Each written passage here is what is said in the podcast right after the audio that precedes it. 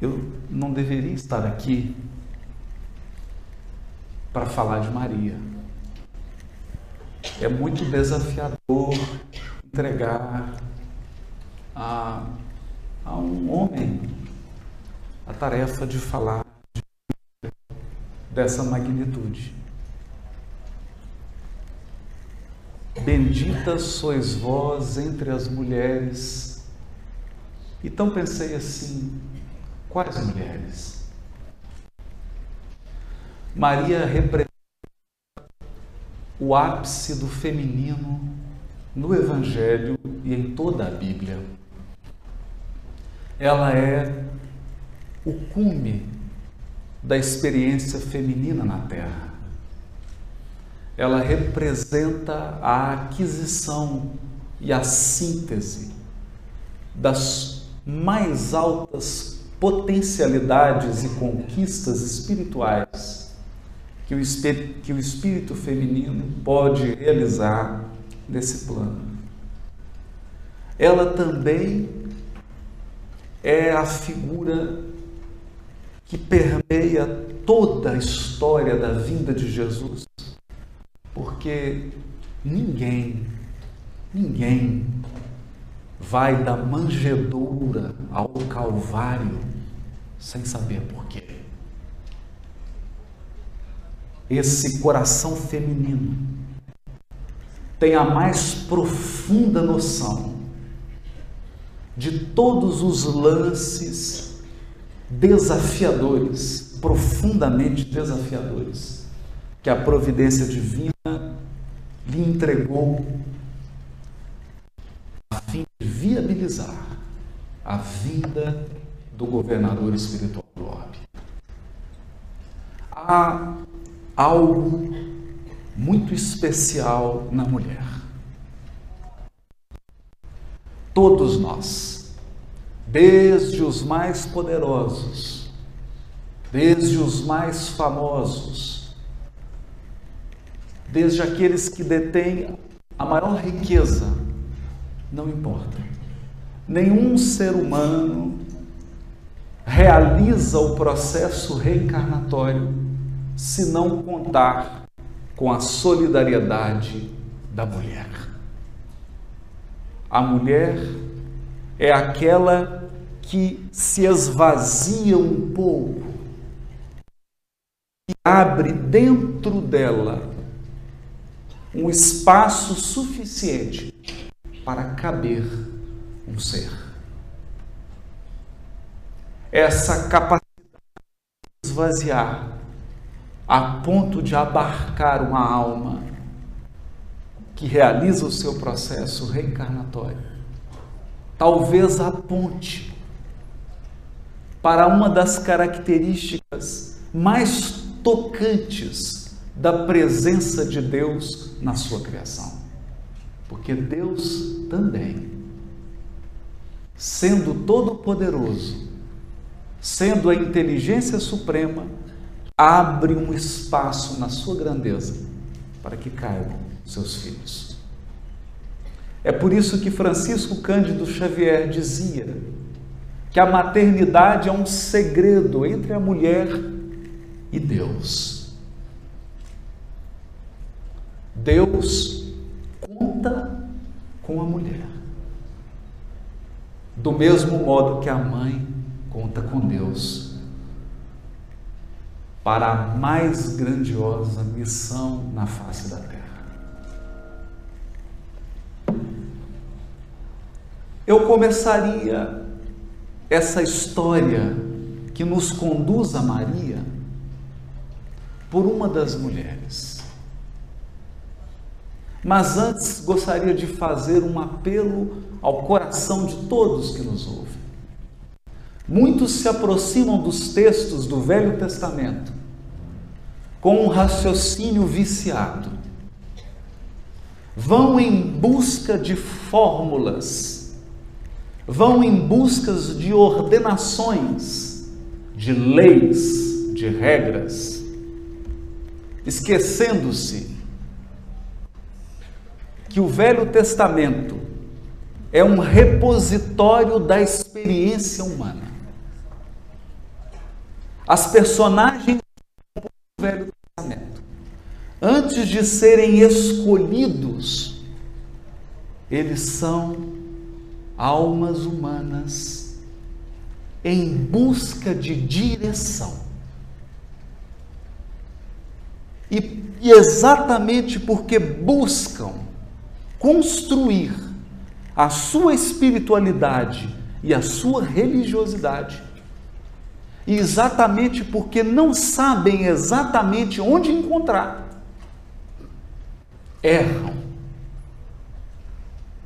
massacram, matam, ferem, mentem.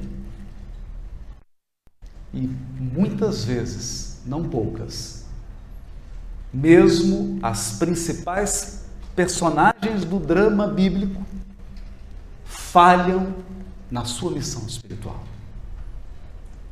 Portanto, o Velho Testamento é a história das tentativas humanas. Ler o Velho Testamento é ler o inventário das nossas reencarnações. Porque também nós, cada um de nós individualmente, aqui presentes, encarnados e desencarnados, já cometemos todos os erros descritos no Velho Testamento. Todos trilhamos esses mesmos caminhos tortuosos. Todos nós fizemos essas mesmas experiências. Portanto, não nos enganemos. O que vamos citar aqui não são figuras de um filme não são simplesmente personagens de um livro, são partes da nossa própria alma. O que ouviremos aqui hoje são trechos da nossa própria jornada evolutiva. Não estamos falando de outros, falamos esta noite de nós mesmos. E a primeira parte de nós, ou o primeiro trecho dessa jornada, começa com Eva. Ela que havia recebido a primeira mulher, no sentido metafórico, no sentido de uma parábola. A primeira mulher e que seria a primeira mãe, é também a primeira a receber um convite, uma proposta divina. Eva é a primeira que será depositária da confiança divina. E como todo aquele que recebe um encargo, recebe atividades para serem desenvolvidas, mas também recebe limites que não podem ser transpostos. Receber uma missão não é simplesmente ser escolhido para desempenhar um papel. É também re receber uma orientação. Não vá lá. Permaneça aqui. Não faça isso Atenha-se ao teu dever. Portanto, a missão é um conjunto de não e de sim. E Eva não soube lidar com o não. Depositária da confiança divina, ela prefere acolher E esse é o grande símbolo de Eva. Eva é a parte de nós que acolhe. Eva é a parte humana que evoca o papel da mulher e da mãe. Ela prefere acolher o grande tresloucado projeto de uma figura mitológica e simbólica que é a serpente. Mas acredite, esse projeto vigora até hoje. É por causa desse projeto que a terra ainda é mundo de expiação e prova. Foi esse projeto que provocou todas as tragédias humanas. E é esse projeto que é o responsável pelo nosso sofrimento. E acreditem, por causa desse projeto, o Evangelho ainda não pode prosperar no mundo. A serpente propõe a Eva que ela se torne como Deus. E hoje, nós lançamos o olhar sobre o mundo e vemos o ser humano brincando com a vida, brincando e assumindo o papel de Deus na evolução espiritual. Desafiando as leis divinas, desafiando a autoridade do Criador, competindo com Deus zombando da vida, zombando da moral que permeia a criação divina. Na sequência desse projeto e na sequência dessa falha da primeira mãe, surge o sofrimento. Eva terá dois filhos. E dentro do seu lar, na sua esfera de ação, ela terá que conviver com os frutos da pior escolha da humanidade. É exatamente dessa escolha que nasce a competição de dois irmãos. E um assassina o outro. Percebam, não falamos dos outros, nós estamos contando aqui a nossa história. Porque toda vez que a nossa mão se levanta para ferir um semelhante, nós somos a imagem exata de Caim. Ninguém mata outro. Todo aquele que mata, mata seu irmão. A história prossegue e nós vamos encontrar no capítulo 34 do livro Gênesis a história de uma moça chamada Diná. A história das mulheres na Bíblia é a história de criaturas tentando encontrar um lugar. É a história do encarnado. A gente procura encontrar um jeitinho de viver aqui na Terra. Um espaço, um conforto, uma segurança, uma garantia. E para isso, nós lidamos com os costumes e com as regras da sociedade do nosso tempo. Ao tempo de Diná, e é bom lembrar, Diná é uma das filhas de Jacó. Ela tem, portanto, doze irmãos. Quem é mulher sabe o que eu estou falando. Doze para vigiar ela. Mas desses doze tem dois especiais: Simeão e Levi. E Diná, buscando os caminhos que eram possíveis para a mulher naquele tempo. Que caminhos eram esses? A mulher saía da autoridade do pai para ingressar na autoridade do marido. sob a autoridade do pai, ela deveria ser filha exemplar. E quando ingressava na autoridade do marido, ela se tornava esposa e mãe exemplar. Mas se você algum dia ler uma página do Velho Testamento, verá que não tem nada de exemplar em nenhum dos de qualquer dos livros. Há tentativas. Há tentativas. Tentativas mal sucedidas, porque não tínhamos ainda o modelo.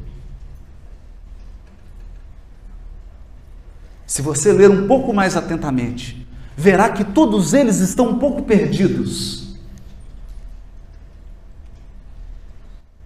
Escolhem caminhos não sabendo bem onde eles levam, porque ainda não tínhamos um guia. Então Dinácia namora como sonho de toda jovem um príncipe. Um príncipe de Siquém. Cidade do território de Israel, a antiga Canaã. Encontra o príncipe, começa a conversar, todo mundo já sabe onde essa conversa leva. Você é muito linda. Eu adoro seus irmãos. Sua mãe é maravilhosa. E assim o príncipe conquista Diná. E os dois, certo dia, entusiasmados, bem entusiasmados, você sabe o que aconteceu.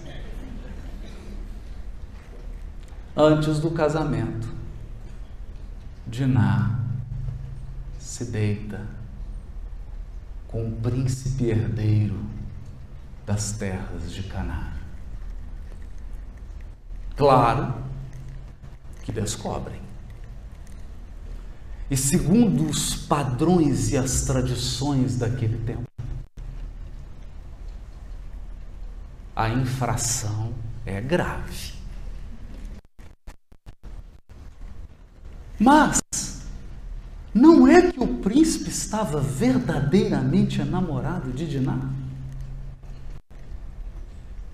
E ela, apaixonada pelo príncipe? Então o príncipe procura o pai e fala: Painho,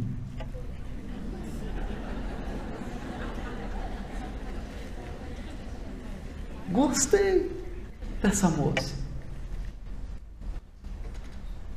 E quero me casar com ela. E o pai respira aliviado e diz: graças a Deus, vai ser uma guerra do nosso rei com as tribos de Jacó. Tudo se acerta, o rei conversa com Jacó, o pai da moça. Acerta uma cerimônia, e Jacó, para desfazer a desonra na sua família, impõe ao rei e a todos os homens do reino uma pequena cirurgia naquele lugar. Eu vou evitar falar sobre isso para não deixar os homens sensibilizados todos são obrigados a fazer a circuncisão. E estavam lá, operados, abatidos, porque apesar dos homens serem muito resistentes à dor, e enfrentarem com bravura, por exemplo, uma gripe, da mesma maneira que as mulheres enfrentam um parto, Simeão e Levi, aproveitando-se daquele estado, invadem a cidade e matam todos os homens do reino. O rei, o príncipe e todos os homens. Para quê? Para lavar a honra da irmã.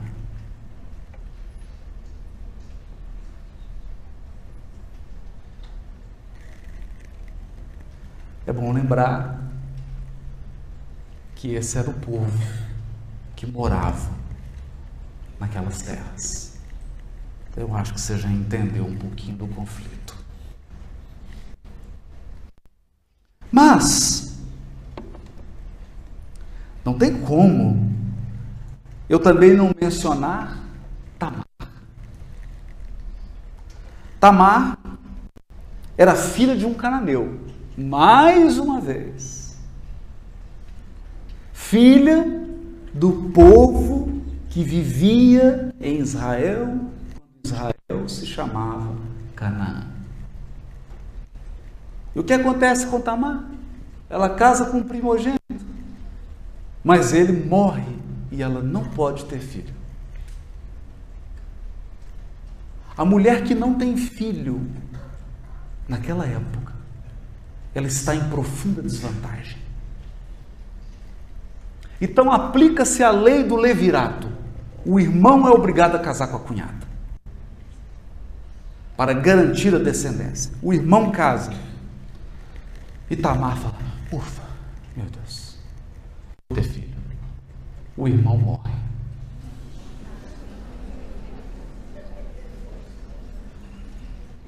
Imagine você a angústia dessa mulher. Ela então se disfarça de prostituta. E o sogro estava assim no carnaval. Se exaltou um pouco. Estava-se um pouco bêbado e Tamar engravida do sogro, disfarçada de prostituta. Quando o sogro acorda na quarta-feira de cinzas,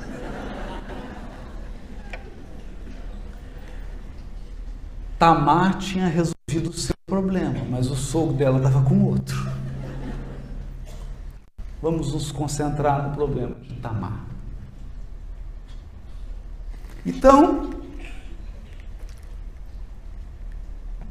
É claro que esses expedientes têm um efeito, porque nós vivemos sob o império de uma lei de causa e efeito. Tamar tem uma filha chamada Zara. Essa todo mundo conhece. Vai na compra as, as roupas dela. Né? Zara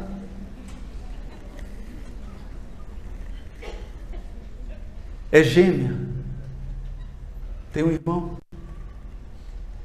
E quando a parteira está preparando para fazer o parto, ela coloca a mãozinha para fora e a parteira fala: opa, faz igual fizeram com a gente, põe uma pulseirinha.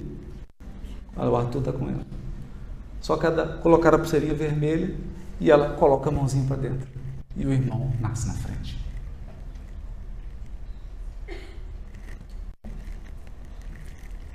Não, essa é a história de Zara.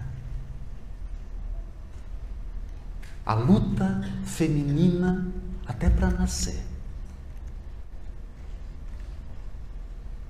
Essa história prossegue. Eu vou citar só mais uma.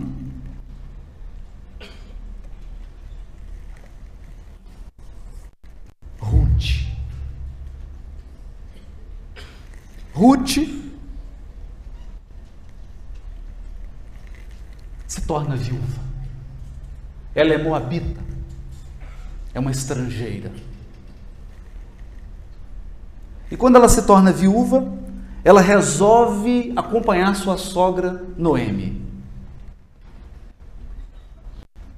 Quando elas chegam na, na terra de Israel, o estado das duas é de penúria. Por que, que eu escolhi essa história? Porque esse era o medo da mulher. Encontrar não gerar um filho, perder os pais, mas não ter um outro homem que a acolhesse, que lhe desse um filho, redundava nisso aqui no completo abandono, na penúria. Então, Ruth e Noemi, sua sogra, que também era viúva, sobrevivem de uma norma de solidariedade social que existe no Velho Testamento. Você só podia colher em círculo. Então você plantava, mas só pode colher em círculo porque tem que deixar as pontas para os pobres. Depois que faz a colheita, aquilo que sobra, os pobres entram e colhem o que eles precisam. E Ruth e Noemi foram forçadas a colher espigas. Mas Ruth é guerreira. Ela é guerreira. E não é que ela convence o proprietário da terra, o rico Boaz e casa com ele. As mulheres são danadas. São danadas. Porque o Boaz é o pai do Jessé, que vai gerar Davi. Essas mulheres que eu citei aqui estão na genealogia de Jesus. É curioso esse fato. Porque as genealogias antigas não colocam o nome de mulher. Dá azar. Só coloca o nome de homem. Mas na genealogia do Cristo, no inventário dos seus antecessores, tem mulher. Essas que eu citei aqui. Mas eu não seria justo se eu não citasse Raabe. Raabe é apenas mencionada no primeiro livro de Crônicas, capítulo 2, versículo 11 a 13. Raabe é aquela parenta que você não fala muito o nome, que tem vergonha de dizer que ela é da sua família. Raabe era uma prostituta.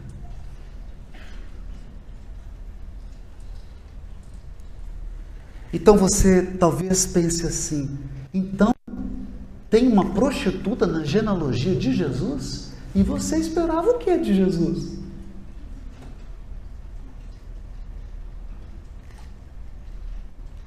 Que ele viesse e não acolhesse a todos? Então eu espero que agora você esteja, e esse era o meu objetivo, e eu gastei 30 minutos. Eu espero que você esteja completamente perdido nessa palestra.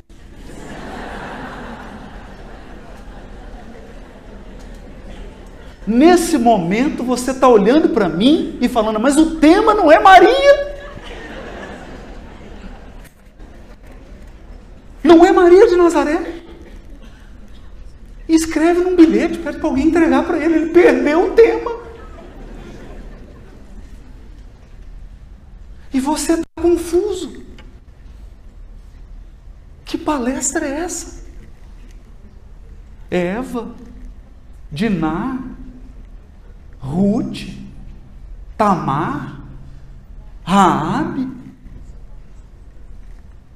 que história é essa?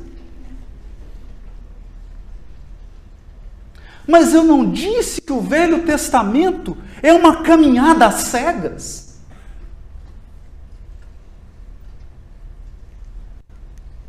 É o ser humano buscando que é Deus, que é Deus. Que é servir a Deus. O que é religiosidade? O que é espiritualidade? Então repara bem.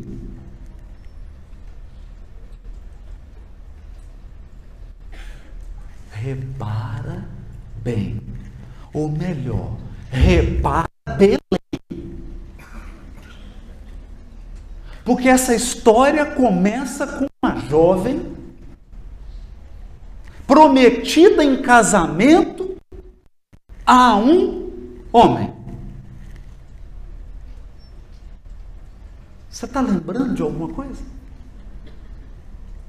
Essa história de casamento, ter filho, essa história de ficar grávida antes da hora. Isso te lembra? Te lembra de Ná? Então, de repente, a jovem está grávida. E muitos ficam aí perguntando: ficou grávida mesmo? Não ficou grávida? Estava casada? Não estava casada? Sem perceber que essa história, na verdade, é uma parábola que está resumindo toda a história bíblica.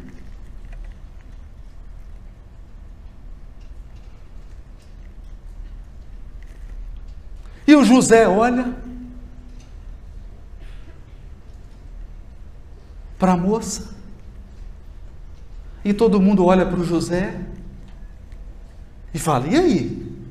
Ele fala: Vou pedir o DNA.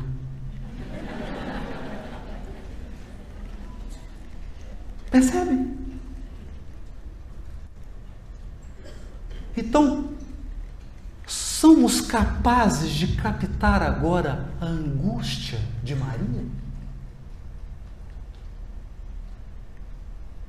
Você é capaz agora de penetrar na angústia de Maria de Nazaré? Porque a angústia dela é a angústia de todas as mulheres da Bíblia. Uma lágrima dela é a somatória de todas as lágrimas do feminino no Velho Testamento. Quando ela chora, Eva está chorando, Tamar está chorando, Ruth está chorando, Raabe está chorando, Lia, esposa de Jacó, que foi preterida porque ele amava Raquel. Chora Lia, chora Raquel, choram todas as mulheres. Quando Maria chora, chora toda, choram todas as mulheres da terra.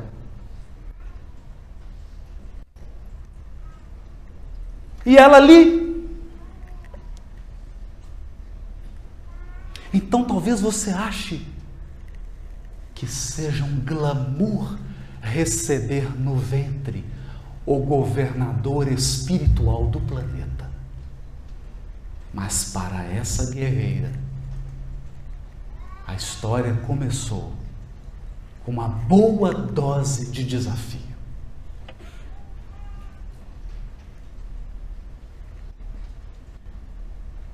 E é então que ela vê o anjo. E é então que o anjo fala o que a Santana fala.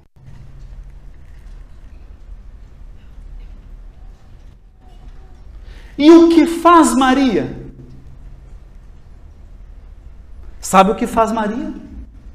Ela muda a história bíblica.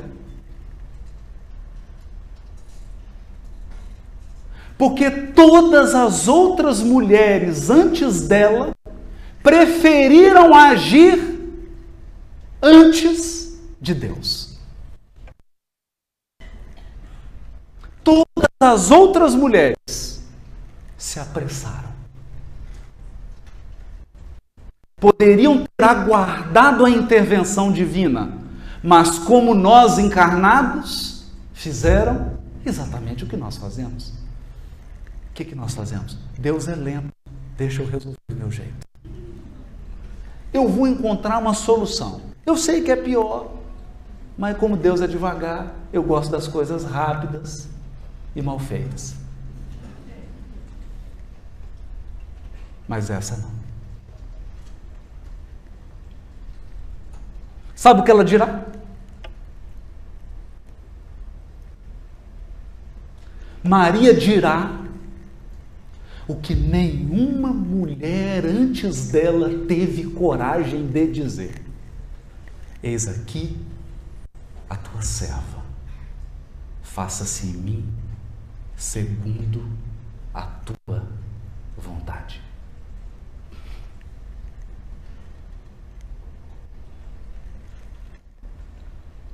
Ela simplesmente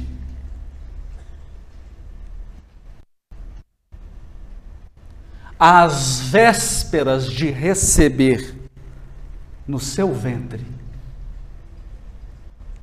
o maior espírito que já veio ao mundo,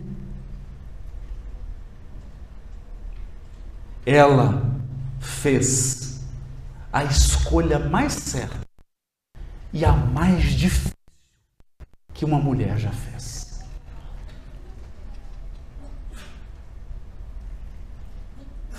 Ela entregou a Deus. Eu, tô, eu sou tua serva.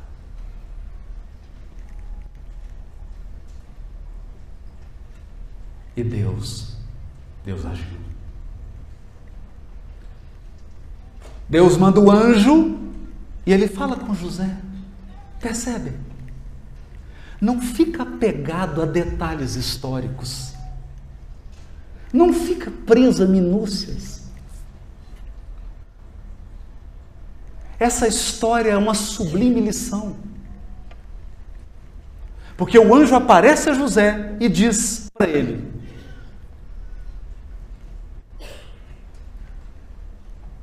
Estás tolo?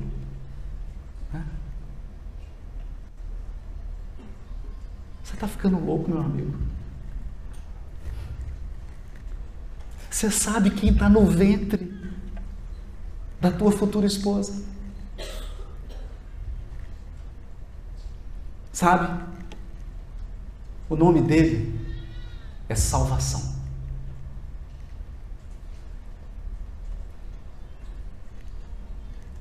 Porque ele vem para ser o guia da humanidade inteira. Doravante, ninguém precisará peregrinar sem rumo sobre a face da terra. Ninguém precisará mais fazer experiências loucas, porque ele será o modelo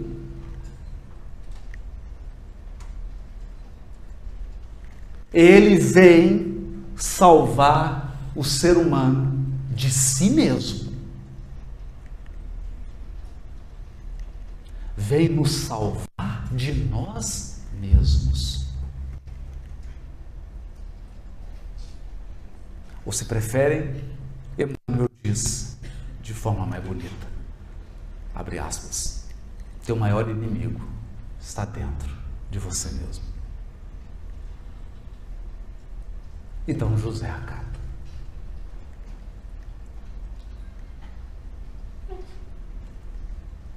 Então Maria, que entrega a vida e silencia, espera a ação divina.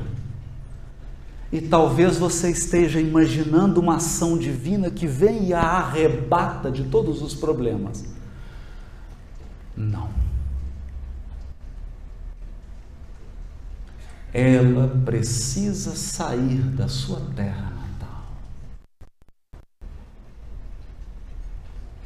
Sabe o que é para uma mulher ter que dar a luz longe da sua família? Sem ter uma mãe para ajudar? Sem ter uma tia para curar o umbigo? sem ter um parente para visitar? E ir para uma cidade estranha, bem estranha, Humberto de Campos vai dizer que Nazaré se encontra construída sobre um verdadeiro buraco.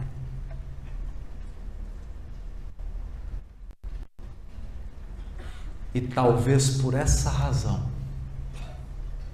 por não poderem enxergar o horizonte, o horizonte dos nazarenos era tão estreito. Eles receberam o Cristo. Mas o profeta maior não foi bem recebido naquela terra. É em Nazaré que eles tentam matar Jesus lançando de um penhasco. E ele é obrigado a sair da cidade natal, da, da cidade, não natal, né, mas onde ele vivia. Mais tarde ele dirá: porque nenhum profeta é bem acolhido na sua própria terra.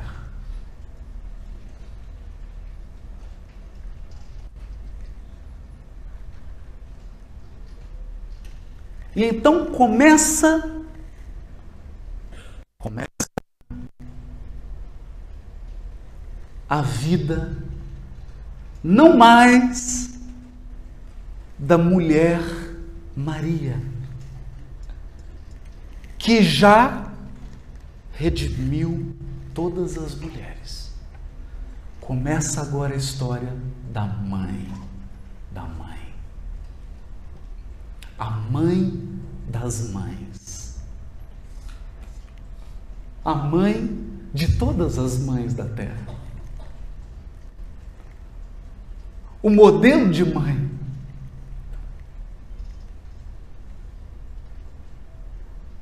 E logo ela percebe naquela criaturinha algumas coisas estranhas. Por exemplo, ela o surpreende conversando com bandidos, assassinos, ladrões. Homens perigosos daquele tempo. E ele, criancinha, conversando e orientando. E o coração dela vai experimentar essa angústia muitas, muitas vezes. Muitas vezes.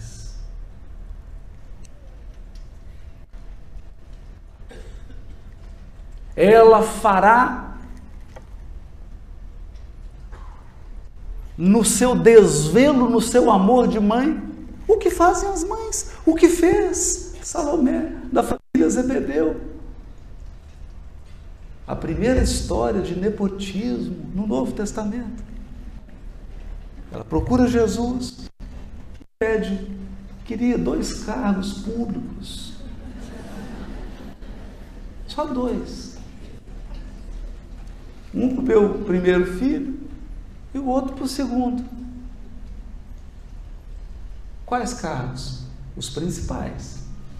Uma à direita, outra à tua esquerda. Maria também vai procurar os benefícios no templo. Quando se impressiona com o jovem Jesus dialogando com as mais altas inteligências religiosas do seu tempo. E ela então, considerando os ascendentes familiares de José, considerando as ligações, já que, por exemplo, o marido da sua prima era sacerdote, então eles estavam no templo, eles tinham relações. Ela procura uma, uma bolsa de estudo. E quando chega em casa, Jesus a adverte e diz a ela: Acaso eu não tenho testemunhado a comunhão com meu Pai? Ela entende o alcance e diz assim: Mas eu fiz isso apenas para garantir o seu futuro. E ele diz: Meu futuro está garantido. Entra humildemente em casa e pede humildemente ao seu pai, José, que o acolha, que o receba na humilde carpintaria familiar. Dali ele somente sairá para a sua primeira aparição nas bodas de Caná. E quem está lá? Maria. E então muda tudo. De uma hora para outra, as mãos do seu filho. Porque você fala Jesus, Senhor, Maria fala, meu filhinho. Porque ela o amamentou. Ela o ensinou a caminhar. E ela verá as mãos do filhinho curando leprosos. Ela virá, verá seu filho ou ouvirá notícias de que ele caminhou sobre as águas do lago de Genezaré. ela saberá que ele multiplicou pães, que ele curou cegos de nascença.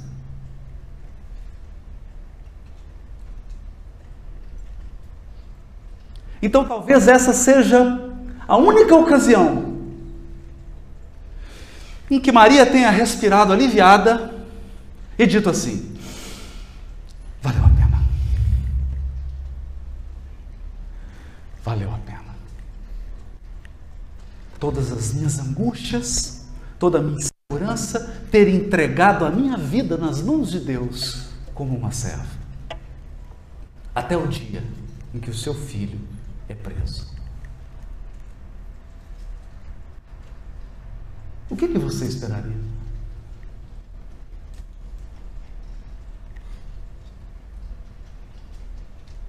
É tão interessante isso. É como você acompanhar um médium de cura.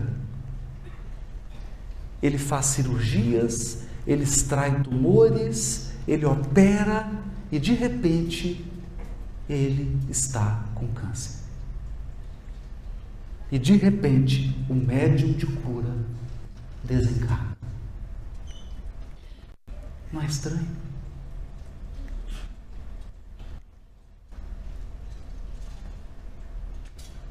Então, daquele momento da prisão em diante, Maria não irá presenciar mais nenhuma ação extraordinária do ponto de vista físico.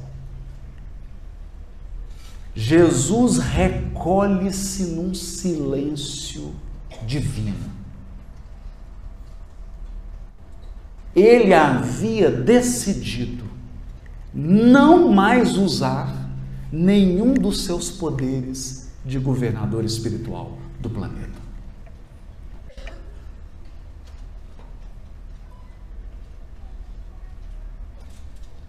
Então, dirá Humberto de Campos, dos vultos mais impressionantes do Calvário, destaca-se a figura de Maria.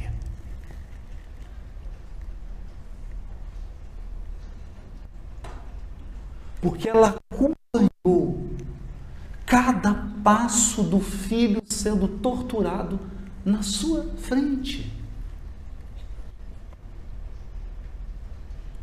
Ela acompanhou o filho sendo crucificado. Ela acompanhou o soldado enfiando a lança no seu filho.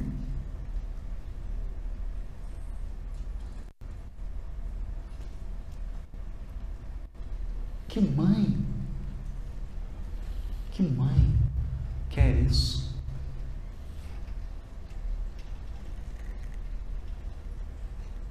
que mãe. E o que faz Maria? Maria se entrega de uma maneira que eu, eu não consigo dizer. Porque ela se entrega totalmente à vontade divina.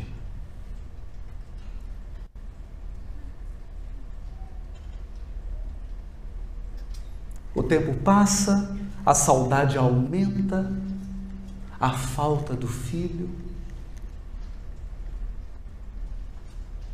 E ela na casinha em Éfeso, recebendo do mundo. Porque Maria é a mãe da humanidade inteira.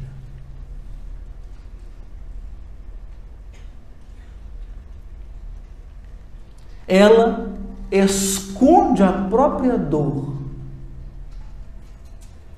Ora, mas não é o que faz a mãe?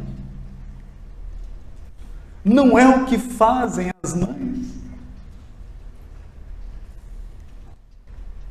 Que escondem a própria dor para atender a dor dos filhos. Que esconde a própria fome para saciar a fome dos filhos. Que encontra forças, sabe Deus onde? Para mesmo quando não tem nem para si mesmo, ela consegue extrair algo para dar para o filho, para a filha. E os anos passam até que um peregrino diferente entra na fila. E quando esse peregrino se aproxima, ele não se queixa, ele não reclama ele nada pede.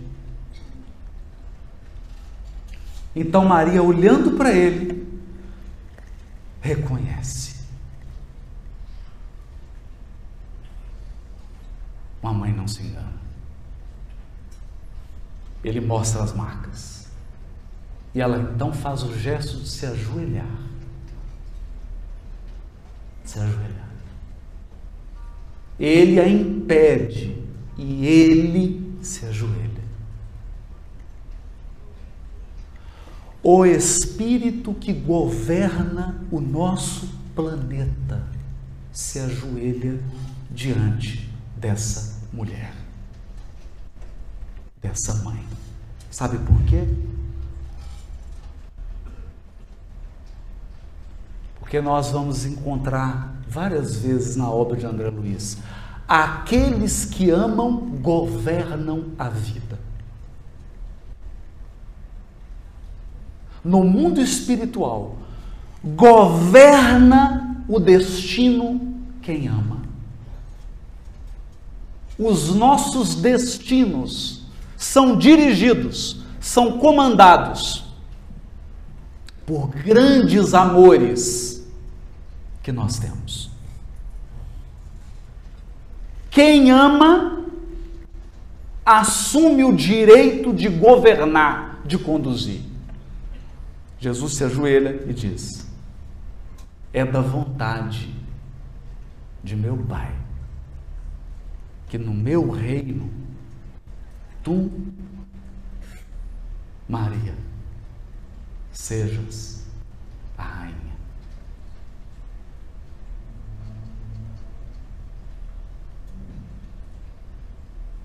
Então, meus amores,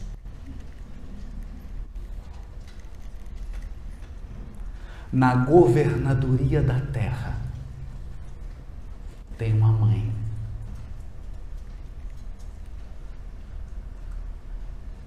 Nunca se esqueça disso.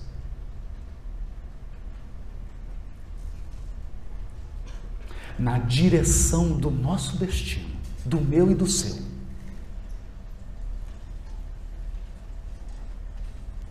na programação das nossas reencarnações. Tem um coração de mãe.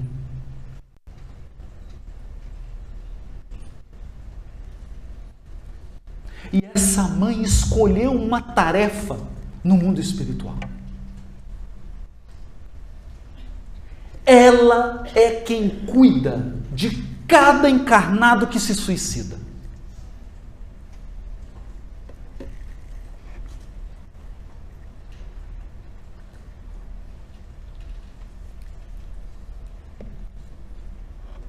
E eu termino. Para que não nos esqueçamos disso. Um poema de Maria Dolores. Psicografia de Francisco Cândido Xavier.